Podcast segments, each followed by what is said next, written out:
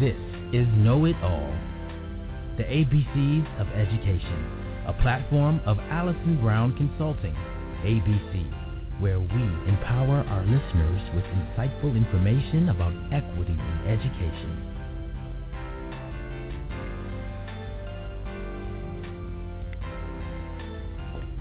Welcome to Know It All, the ABCs of Education. We're on the air every Wednesday at 8 p.m. Eastern. Of course, you can always listen to the show at any time from your computer at blogtalkradio.com forward slash know it all. That's where you can access the chat room during the show and follow Know It All for regular updates. I am your host, Allison R. Brown, president of Allison Brown Consulting, ABC, where we create education equity plans and promote equity in education in compliance with federal civil rights law.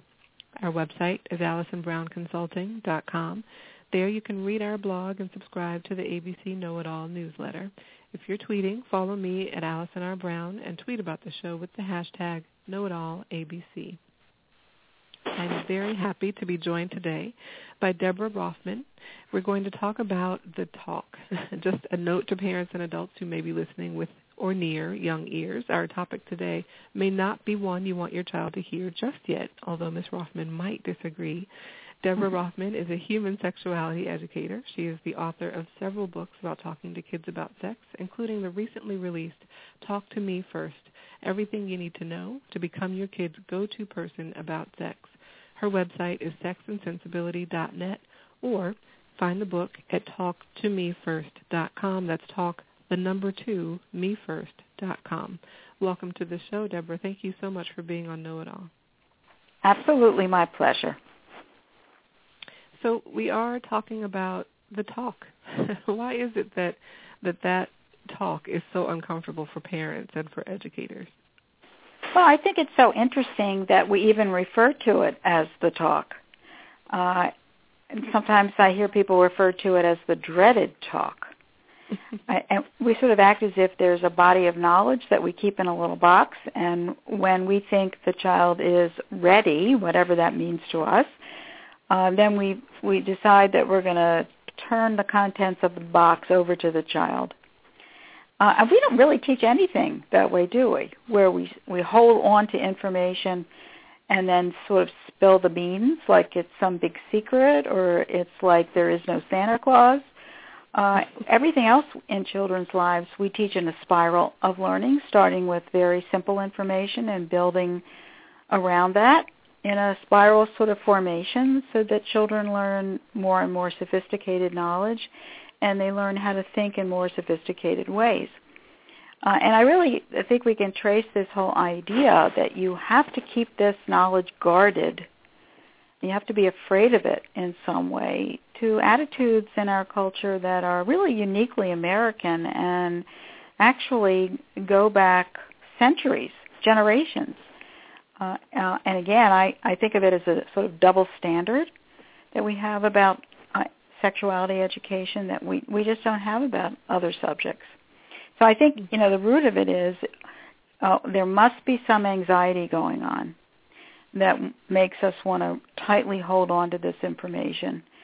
Um, and uh, that's really the first place to start, I think, is to, to look at what that anxiety is all about. So what is what is your story? How did you find your way into sex education and around that anxiety?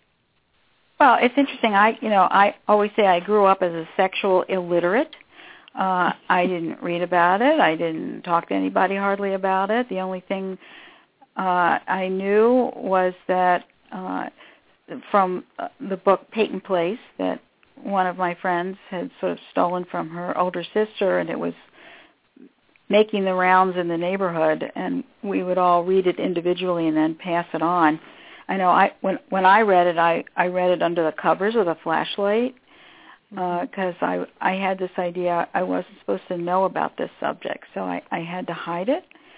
And uh, the only formal education I had was you know the that that stereotypical film in the fifth grade about periods, uh, and I and also even in college, I think uh, that's the first time I ever saw the word masturbation in print, but it was in my abnormal psychology textbook. So I pretty much got into this field the only way people in, uh, in around my age did, which was totally by accident. I needed a job, and Planned Parenthood of Maryland needed to hire a young educator, and they just hired me. And I had to uh, learn all the information that I had never learned. Uh, so I spent a good deal of, deal of time reading and attending workshops, and uh, and I, in order to get some of those words out of my mouth, I had to practice, like in front of the mirror with relatives. And finally, what I got was, oh, they're just words, and this is just information, and there's nothing to be anxious about here except it's sort of irrational fears that we have that are totally misplaced. Children who grow up in families where sexuality is openly discussed in an ongoing way uh, as they grow up and can understand new and more complex information, raise healthier kids, which shouldn't, should not surprise us. Mm-hmm. Mm-hmm you know, it, it's um, it's interesting that you ha- you said you had this idea that you weren't supposed to know about sex and about the the topic of it, and so you were hiding under the covers to read the book. Mm-hmm. Um, and you know, as with anything, children lose their innocence after a time, and it seems when they're young, questions that really are about sex and sexuality to them are just like other questions, and as they grow older, those questions become more apparent to them as sex questions and they can become embarrassed to ask those mm. questions and you know right. my my kids my kids now hate to even see a romantic kiss on television you know right. and and how do we how do we help kids to maintain that innocence and understand that they can and should ask those questions that for them may be easy to ask even if difficult for their loved adults to answer right well, you know, I think also the language around sexuality is so fascinating. You know, we connect it to this um, sense of childhood innocence. Uh, again, if you if you think about that, uh, there's a, a real emotional spin on that uh, that I'm not sure needs to be there at all. Uh, this is simply information, and children, when when they're given this information, don't lose anything. You know, they gain knowledge uh, and I, I would like to talk to parents about, you know, what what does that really mean, losing your childhood innocence? And I, I think about it for my own child, uh, for for my younger son. It, it was clearly when his grandmother suddenly died. You know, he he was barely six, and he suddenly knew that the world, you know, wasn't this big happy place that he thought it was and for my older son, it was it was quite interesting. Um, it was when he learned about the Holocaust. Mm-hmm. So I mm-hmm. think childhood innocence is about thinking, yeah, you know, the world's a wonderful place and everybody's um, happy and caring, and then boom, we find out that that's not true, and that the world is not to be trusted in the ways mm-hmm. that maybe we trusted it as a child. Mhm. Mhm. And so maybe it is that they are losing their innocence around sex because they are picking up on these negative messages from um, from their adults and from mainstream media and elsewhere. Mm-hmm. Um, uh, that's so an interesting. Are, they're yeah. trained to stop. They see it naturally, something natural, something they're naturally curious about, and then they pick up that no, I, I'm not. I'm not supposed to think about this, talk about this, ask about this, and it, this has always been the case, but particularly in today's world, if we don't or if we aren't overtly engaging children in these conversations when they are quite young, then we are we almost guarantee that we're going to turn them over to the default options of popular culture, peers, mm-hmm. internet, all forms of media, advertisers, merchandisers, etc. And that's why the subtitle of the book is how how to become your child's go-to person. You we want to get there 1st mm-hmm. with the, about these issues so that they have our lens over their eyes and our voice in their head and everything else they see, hear, observe, over here, etc., will be filtered through what we planted 1st mm-hmm. and that's what's so crucial. Mm-hmm. Mm-hmm. And I know I should mention that you know we also greatly misinterpret, misunderstand young children's questions in particular, because we project onto children what we think they're asking or what they're we're afraid they might ask us, and we miss the question. So, for example, when a four-year-old asks, "Where did I come from?" it's not a question about sex or reproduction. They don't know anything about either of those things. Um, they're not. They're just not interested. What they are interested in is place, mm-hmm. geography. I mean, that's what four year because four year olds get suddenly that they're separate from everything in the universe. Before that point, they close their eyes. They think everything is like vanishes.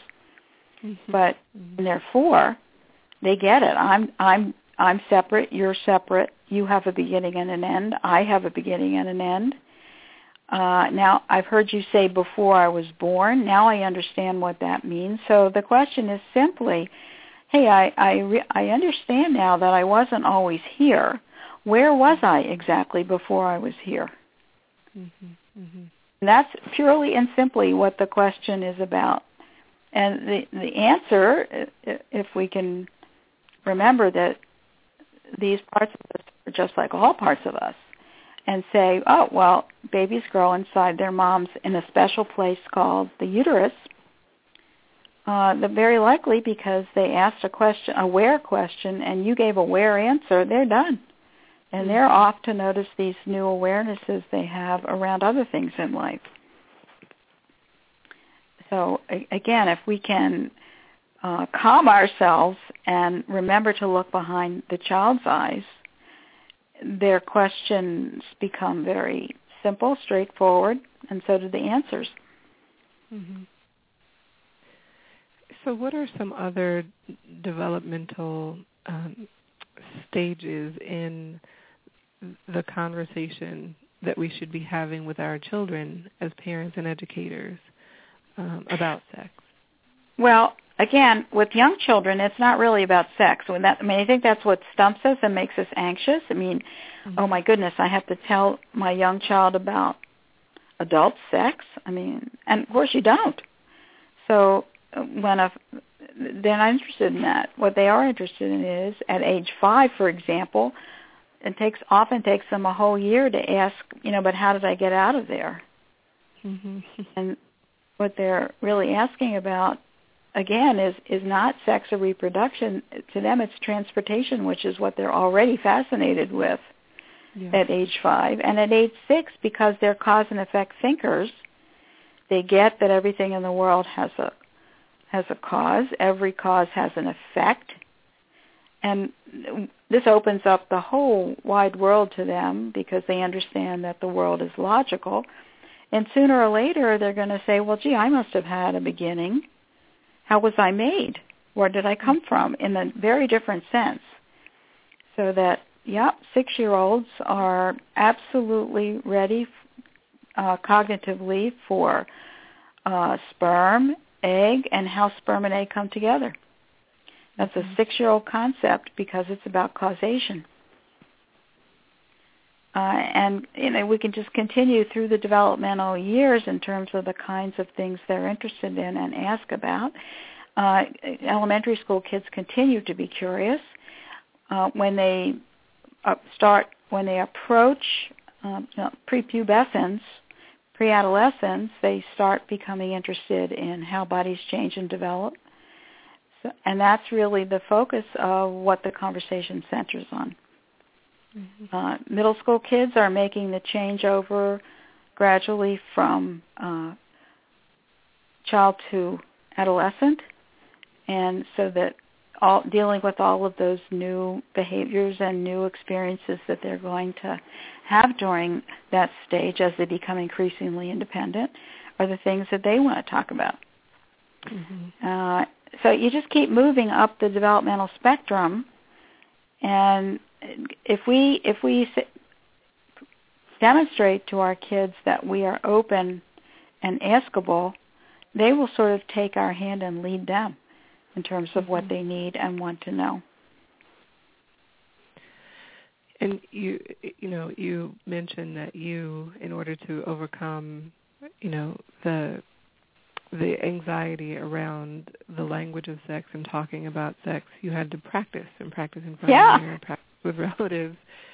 What are some of the most cringe-inducing terms or topics among parents and educators that they should be practicing in front of a mirror and with relatives? Well, I think uh, what stumps us, and this really goes back to our puritanical heritage in an interesting way.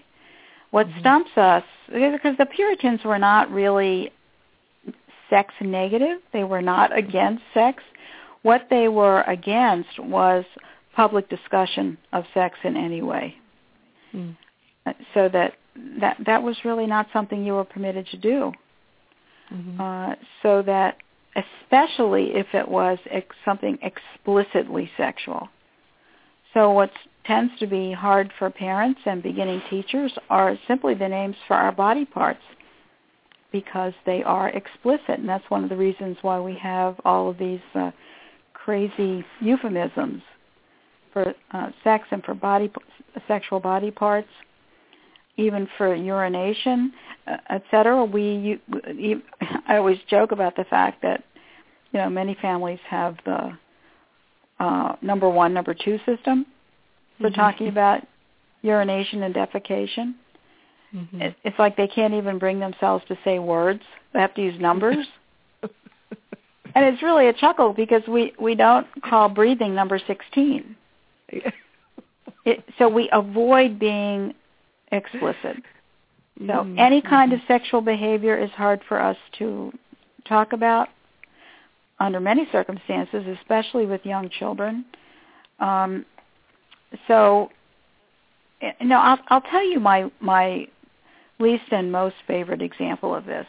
If you mm-hmm. remember back to the Super Bowl halftime show, yeah, that all that attention with with Janet Jackson, and, yeah, and uh, Justin Timberlake, yeah, uh-huh. and the the costume malfunction, yeah, mm-hmm. and the real issue that that got CBS the biggest fine from the FCC in broadcast history was the fact that her nipple was exposed, or so people thought. Mm-hmm. I think it was actually covered with something. What they didn't pay attention to, because it's, oh my God, look at that, it's a nipple, oh my God, was the fact that what was really unfolding in front of their eyes was a hand committing uh, a second or third degree sexual assault mm-hmm. right? As soon as there's something explicitly sexual in front of us as Americans, we can't see the context around it. Hmm. Freaks us out, and that's the Puritans. Mm-hmm. After all, who in life hasn't seen nipples? I mean, everybody has seen them. Uh, but that's what they remember. And I ask people about that. You know, that's what they remember about it. The fact that this was um, a song, a, an entertainment routine seen by 60 million people across the world that included a sexual assault escaped the vast majority of people looking at it. Hmm. And if they were going to be fined for something, that's what they should have been fined for. Mm-hmm. So we have to get beyond this anxiety that we have about that really the Puritans have given us about talking about sex in very direct ways because that's how we learn best when we when we can be direct. Mm-hmm. Uh, and see what I learned is that, and this is what I share with my students all the time, is that nobody's born embarrassed about this subject. This is not like normal natural embarrassment mm-hmm. that nature programs in to make us be very aware of what we say and do in front of others. This is a learned association. And, you know, as we grow up and we see other people around us who feel, uh, who demonstrate embarrassment when these words are, are, are spoken, um, we sort of absorb that embarrassment's a very catchy kind of feeling. Uh, but if it's learned, it can be unlearned, and that's what I did. I I unlearned it. I I separated this topic uh, from automatically feeling uncomfortable and embarrassed. And now, of course, I have to. I can say anything pretty much anywhere, and I have to be careful, like in restaurants and places like that. I'll be, right. I'll be talking along, and then I remember where I am and, and see that people are looking at me. so, to me, they're just words, and that's really all they are. So we have a lot of educators who listen to the show. How how can families and educators work together to ensure um, healthy sexuality in children, and, and how can they make that an explicit goal? That's a wonderful question. Uh, one of the, one of the things we can do is, again, in being able to focus on things that are broader than mm-hmm. genitals and sexual behavior and pregnancy and all of that, uh, what we can see better is the fact that sexuality is part of your life. Your people are born with uh, sexual parts. Those parts are the first things that people notice about us. Uh, and because they notice them, they pronounce our our gender from the moment of at the moment of birth, and that becomes part of our development in many many ways. So that you you you said it just right. It, the purpose here is not teaching children about it, whatever it is. Mm-hmm. It's nurturing healthy sexual and gender development. And families and schools are natural partners. Uh, in fact, I, I, as I like to say, they are de facto partners because mm-hmm. families and schools are the two primary nurturing institutions in children's lives. And I always talk about the fact that children have five core needs, not just in relation to sexuality, but in relation to their development overall. Uh, and they your children have them at home with you and then they take them into school and the school takes over and nurtures them around those needs and then sends them home and hands them back off to you mm-hmm. uh, so that they're we're all working around the same uh, child and adolescent needs uh, as we support them toward growing toward independence. It's just that we do it in different ways because families and schools are different kinds of institutions. So one of the fundamental needs is for information and knowledge.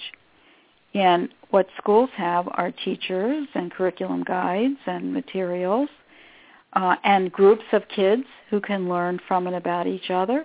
And what parents have are endless, more informal, teachable moments to pass on knowledge to their kids. But both of us are deeply involved in knowledge, providing knowledge. Uh, one of the other needs that children and adolescents have is for clear statements about values, including sexual values. Uh, and there are ways that schools can do that that parents cannot do, and there are ways that parents can do that uh, that schools can't do. So it's it, it is if we recognize that, you know, uh, not so much anymore, but the big debate used to be, you know, who should teach it, the family or the school, mm-hmm. and that really misses the point right? Because it's about nurturing healthy development.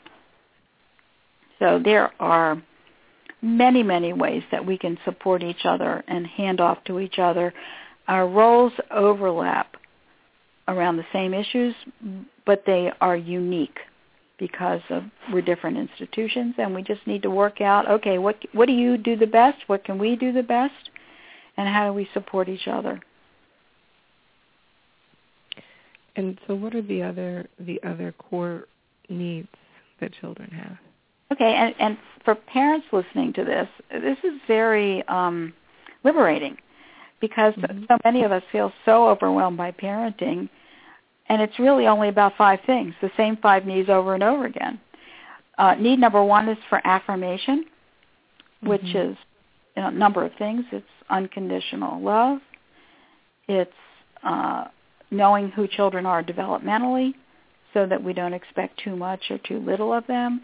it's, as I mentioned before, learning to look at the world through the child's eyes because they don't see the world the way we do. Even teenagers don't see the world the way we do.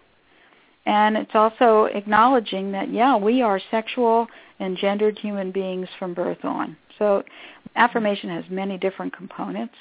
So if we're not, the average school in America is uh, anywhere from three to uh, mm, up to seven uh, seven years late in teaching basic benchmarks of information, just mm-hmm. about reproduction.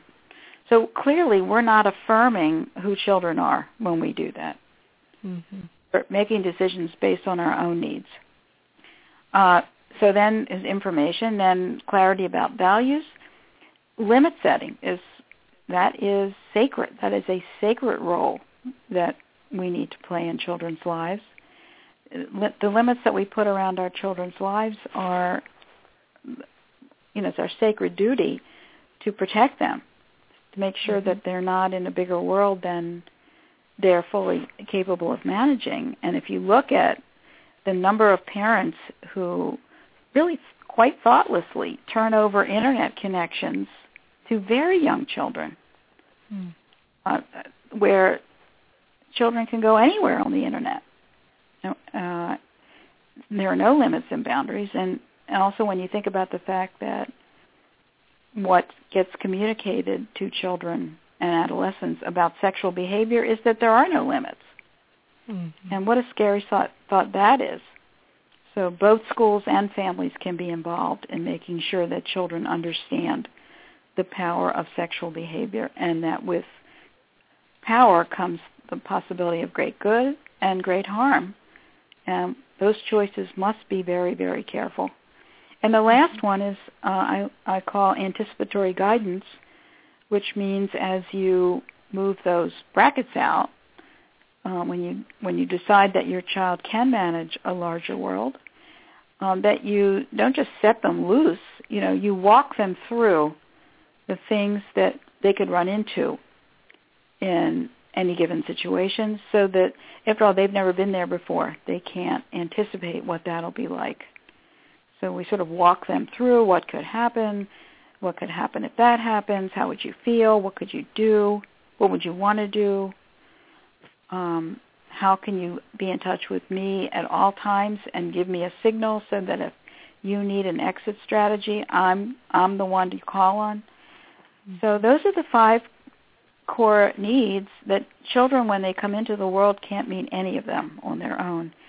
And to me, parenting is synonymous with nurturing, which means that little by little by little by little, we we, we meet their needs totally at first, but little by little, we turn them over to our children. And when they can meet those needs on their own, they have their own clear values. They they know how to set their own limits, etc. They can get their own information then they're adults, and not before. Mm-hmm. And, and so we take them from zero, to, you know, zero independence to near total independence, and then we're done. And either we fire them or they fire us, and they're on their own. So, how young is too young to talk to children about adult sex? Well, uh, I think, well, again, it depends on how you define the word sex. Uh, if I were speaking to a young child about uh, sexual intercourse as the physical way that for most preg- for most pregnancies, that's how that sperm and egg come together. That's really mm-hmm. not about sex at all. It's about the joining of two parts that have to happen in order to create new life. And I would urge everyone to call that behavior sexual intercourse. Uh, the more we can stay away from definitions that are that are really about juxtaposition of body parts. You know, whenever we do that and give a body part definition of sexual behavior, we take away its humanity, mm-hmm. and we we not that we want to do this at all, but we encourage uh, others and our children to think about it as really very in very technical terms. So I would actually uh, I would say grade three because in the third grade kids are sad. They're, they already know most of them that if you want to talk, you want answers about sexuality, you don't go to adults because they'll put you off or they'll you know give you some kind of signal that they're that they won't be there for you. So you talk to your peers. And there's a lot of information that gets spread around on third grade classrooms. I'm um, sorry, um, I wish it were in the classroom, playgrounds. And yeah. so, you know, here you want to be your your children's go-to person about what the heck does sex mean anyway. And here's, you know, it would be a gradual conversation, but I think adults need to own this and say, listen, you're you're going to start noticing this word sex a lot, and maybe even hearing it on a playground. And I want to tell you, I want you to get all that stuff from me. And this mm-hmm. is what sex is. Sex is a very special and unique form of human intimacy. You have to get that across first, which means mm-hmm. they have to understand, and they already do understand about intimacy and closeness uh, because they've had that experience of being emotionally and physically intimate with their, their caretakers and their parents and their grandparents and how wonderful that feels uh, to be in somebody's arms, mm-hmm. uh, to be to feel safe and protected in that way.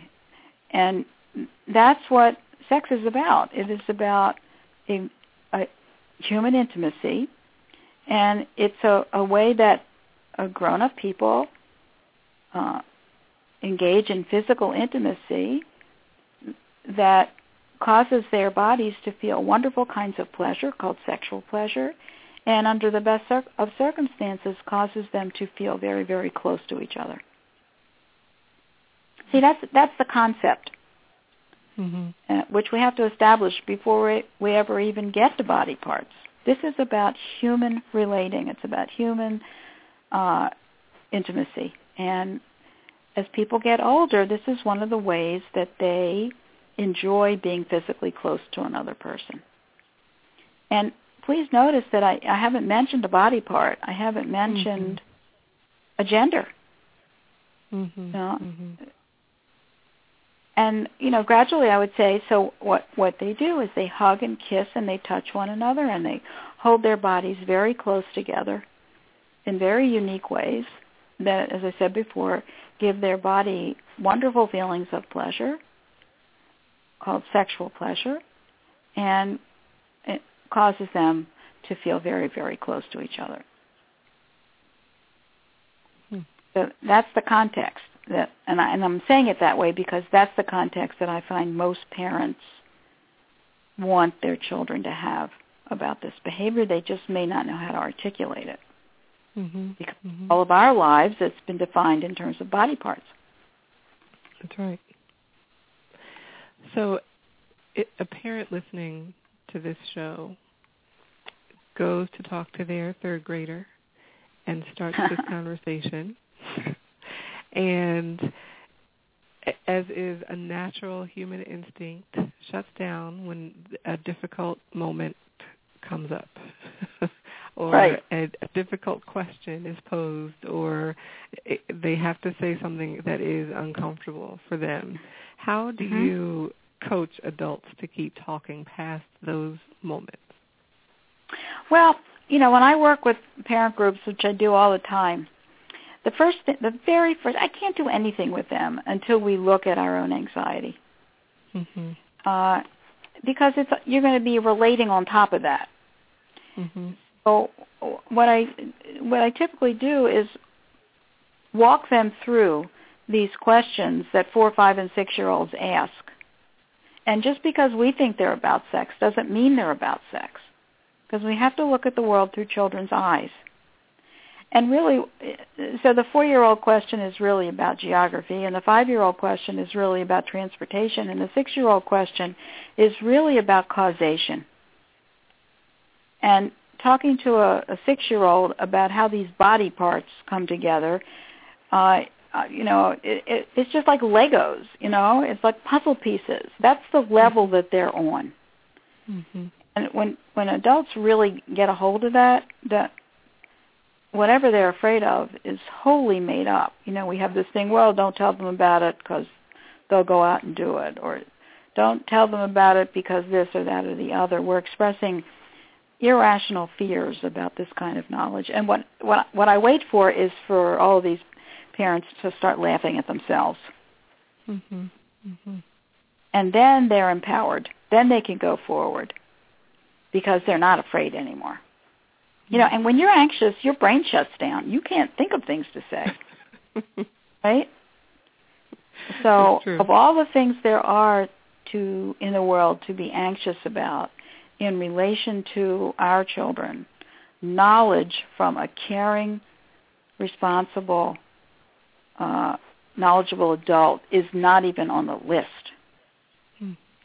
And if we don't do that truly, we are abdicating, and their primary reference points will be not the sources we want them to be. Mm-hmm. So I want to I want to talk about teenagers. Um, mm-hmm. You know, we know the the frontal lobe in in teenagers' brains is not fully developed yet. So while they mm-hmm. may look physically mature, they are still kids. How does right. Manifest? How can that manifest in sexual behavior when adults haven't had those conversations? And how do we ensure them the boundaries that they still very much need?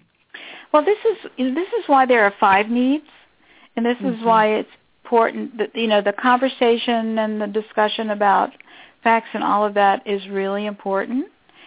Uh, and there are five needs, and one of them is limit setting.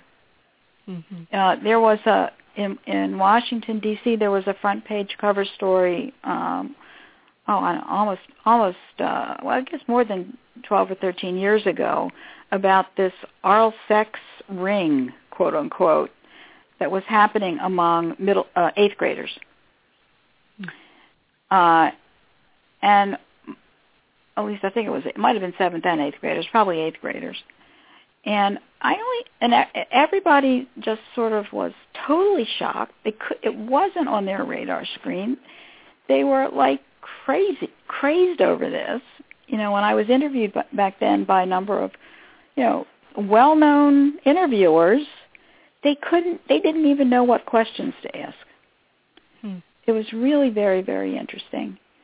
Um, but I only had one thought when I heard about it. I said, "Where are the parents? Mm-hmm. If, chil- if if children in that age group should never be socializing in groups that are where the where the situation is not supervised. Parents mm-hmm. need to monitor their children's behavior. They need to know where they are. They need need to do know what adult is around. So you know, oftentimes kids have parties at people's houses, and the parents think, "Well, I'm home. That's enough." No, they they have to know that an adult face will show up periodically, mm-hmm. and that's what tells kids that there's that there are limits. Um, and what parents also need to do is talk with kids about, okay, so sex is not intercourse. Um, uh, there, we can engage in, for example, very passionate kissing with another, sexual kissing with another person, or touching. So, under what circumstances would that, would some of those behaviors be okay for you, and not okay for you? So, what we have to do most of all is help them well, first of all, say, you must think about these decisions. And let's learn, let me help teach you how to go about thinking about those decisions. You know, that's, that's the anticipatory guidance piece. Mm-hmm. So without that, um, kids don't color too far outside the lines if they know that there are adults around who have set age-appropriate limits. They just don't because we forget that kids need and want limits. And one of the reasons you don't want them making these decisions in an unsupervised situation is because you're right. Uh, they their reasoning only goes so far. If they have one really good reason for doing or not doing something, that's enough for them because their frontal mm-hmm. lobe isn't developed yet. Uh, so just think about that for a moment. And they're also going to pay attention to immediate risks rather than long-term risks. Mm-hmm. So they they are not cognitively capable. of operating independently in those kinds of situations. Uh, they're not really they're not really totally able to think in those kind of sophisticated well not totally but they they can only begin to think about those kinds of situations on their own independently until they're about 16 and when you when you add to that in the media and in pop culture that shows you know that talks about sexting and teen pregnancy and STDs and and other things teens receive regular messages that teenagers can and do have sex so mm-hmm. how should educators and parents answer the questions from teens, if not now, when, and how will I know that it's right? Well, again, I think um, we have to stop thinking about sex as intercourse. You know, mm, mm-hmm. When am I ready to have my first kiss? When mm-hmm. when am I ready to be touched or touch another person in a sexual way? When when we talk as if sex equals intercourse, we communicate mm-hmm. the message. That's the only decision that's really important to think about. Yeah.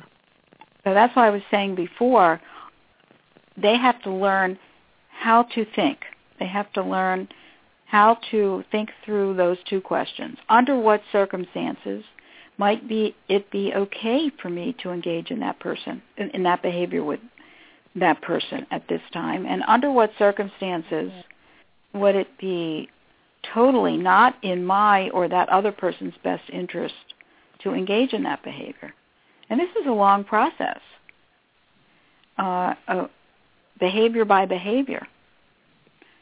Um, so a lot of the problem. Oh, and then of course throw in some alcohol into the situation, mm-hmm. and there goes any frontal lobe ability they have. So when it, the word ready is very interesting because mm-hmm. kids usually interpret that as emotional readiness. Hmm. And readiness is in your head. It's not in your emotions. Readiness is the ability to think about what could happen, think about what the consequences, positive and negative, of that behavior might be, how I feel about those consequences. Can I prevent those consequences? Do I know how to do that? Um, and you, and you have to sort all that out before you ever get to. But is this something I feel emotionally ready for? Mm-hmm. And this is something I'm constantly harping on with kids that no, you don't just know you're ready in your gut. You have to know in your head, which means if you don't know what even what kinds of questions to think about in advance, that, that then you're not ready. Mm-hmm.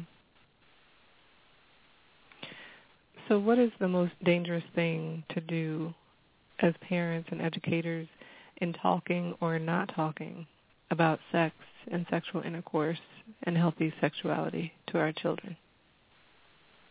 Well, as I said before, you know, children and adolescents look whether they roll their eyes or not. They mm-hmm. are looking to us to be their guides. They need and want us and they only go elsewhere when they don't feel we're there for them. And that's the truth. Mm-hmm. So that we have to do whatever it takes to get past that. And one of the ways is to simply tell our children, you know, there's some things that I really need for us to talk about as your parent. And to tell you the truth, I'm a, I'm a little nervous or maybe a lot nervous and uncomfortable talking about it. And we're going to do it. Not but, but and we're going to do it. Mm-hmm. And you can. They're just words. And it, and, and also when you acknowledge discomfort, it usually fades. Hmm. As you, if you try and um, talk over it, as I said before, uh, that doesn't work. So when parent, I ask, often ask parents to raise their hands when if they're a little, at least a little bit uncomfortable, embarrassed. And mm-hmm. for those that do, I say, boy, are you lucky. You're the lucky ones. And I would, I would recommend that the rest of you get yourself uncomfortable and embarrassed. Because you're, if you're uncomfortable, you're the ones who get to say that to your kids and teach them maybe the most important lesson of all is that you know your vocal cords really do work even if you're feeling embarrassed. Those two mm. things can happen at the same time, and you could probably chew gum too. it, it's just a feeling. Mm-hmm. It also piques their interest if you say yes, and it makes you human. Yes. Right. And it, that's what they want more than anything, for us to be real and human in our interactions with them. The other thing that will drive teenagers away is uh, parents who moralize to their kids. It's one thing to share your values, which is, in fact, I mean, that's crucial. It's another thing to to talk with teenagers in a way where they hear you saying, "This is what you should do." Hmm. Because teenagers are driven, just like toddlers are driven to toddle. Teenagers are driven to think on their own, and what they hear you saying is, "I don't have enough respect for you, so I'm going to tell you what's right and wrong." Now, there's certain things we absolutely need to tell our children are right or wrong. Mm-hmm. But sexual decisions are things that people have to reason out for themselves. And our job is to enable you know, when people teach ask me what do you teach? I say I teach critical thinking because that's what all teachers teach and that's what our kids need from parents and their teachers is to learn how to think critically about these issues, which they are not going to get from the default option. Mm-hmm.